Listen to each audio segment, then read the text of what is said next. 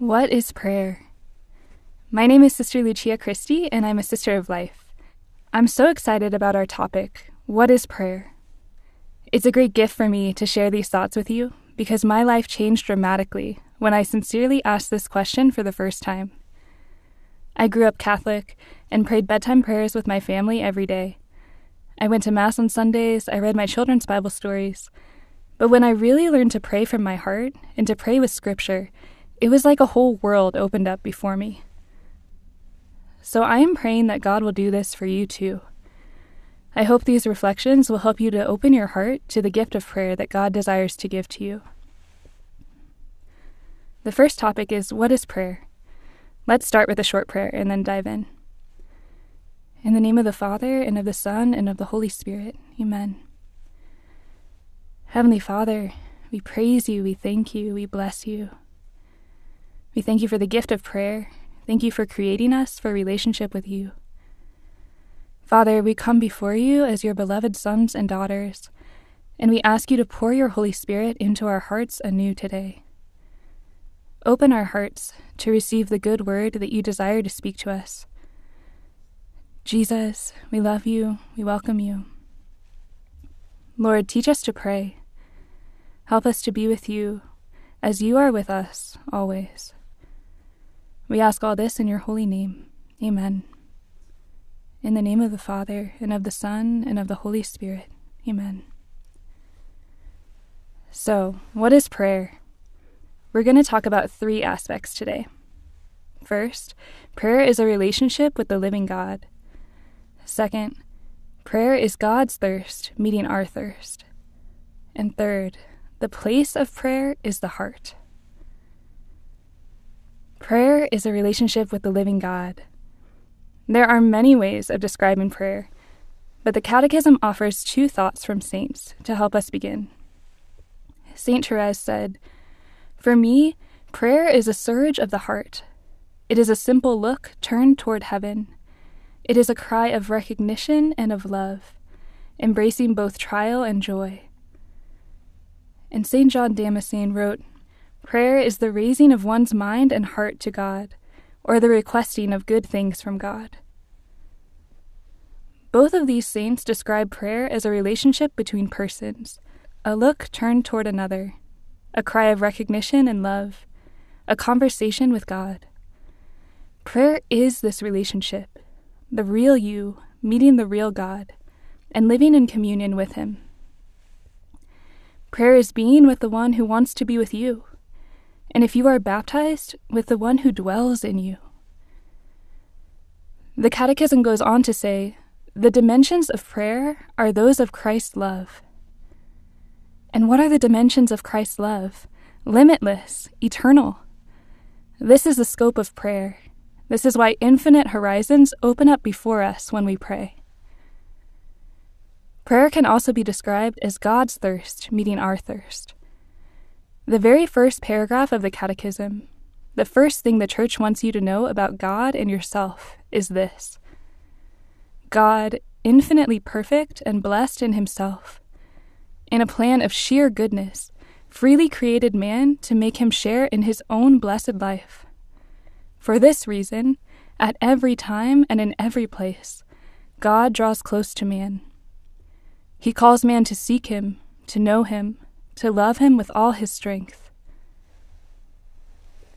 At every time and in every place, God draws close to man, to you. Prayer begins with God's initiative, his pursuit of your heart, his thirst for your love. Prayer is God's gift to us. And because it is a gift, that means we can't control it or manufacture it. We receive the gift as we receive Him. And his thirst finds resonance within our hearts because we are made for God, for a communion of infinite love with the one who created us and awaits us. A few years ago, we went to Mass with a woman we were walking with in our crisis pregnancy mission. I'll call her Emily. She already had two children and was now pregnant with twins. And the sisters sat with her at Mass so that they could keep an eye on her kids and she could just pray. Now, a young boy happened to be receiving his first Holy Communion at that Mass. and Emily's four year old son, James, had his eyes glued on this boy as he received Jesus and then came back to his pew with a big smile on his face. James tapped his mom and said to her, I want that. Emily very kindly said to him, James, you can't have that now. I'll tell you why later. But James was not deterred. Mom, I want that.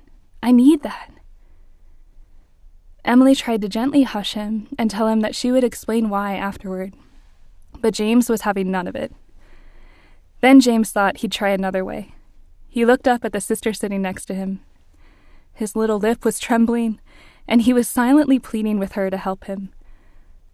Sister's heart was breaking as she said, James, one day you're going to be baptized, and then you'll get to receive Jesus too.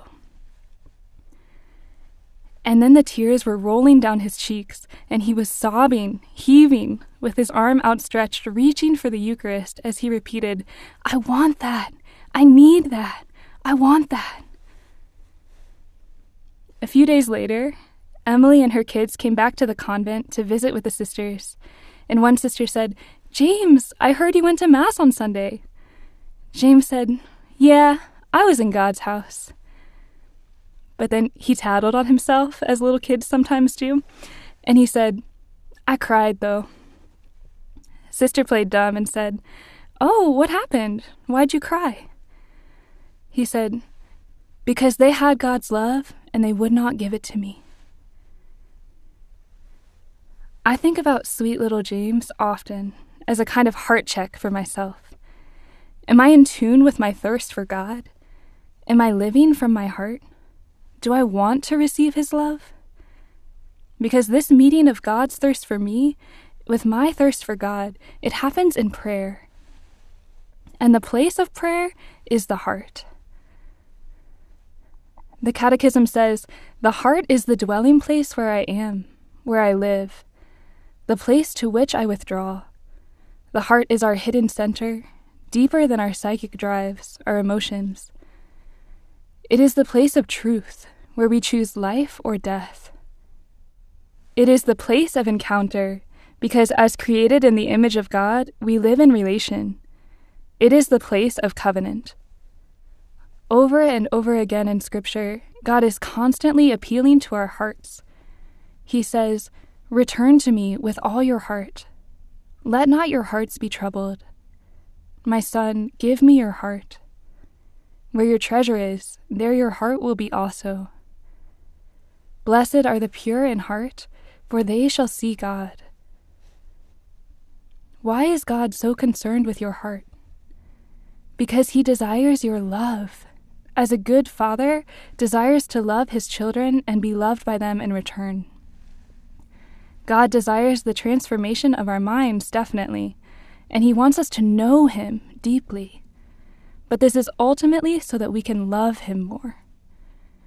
He wants to meet you in your heart because he wants a relationship of love with you. The Catechism says, Love is the source of prayer. Whoever draws from it reaches the summit of prayer. Prayer begins and ends in love. We'll talk more about that and why should I pray? Lord Jesus, teach us to pray. Help us to live in relationship with you always. Amen.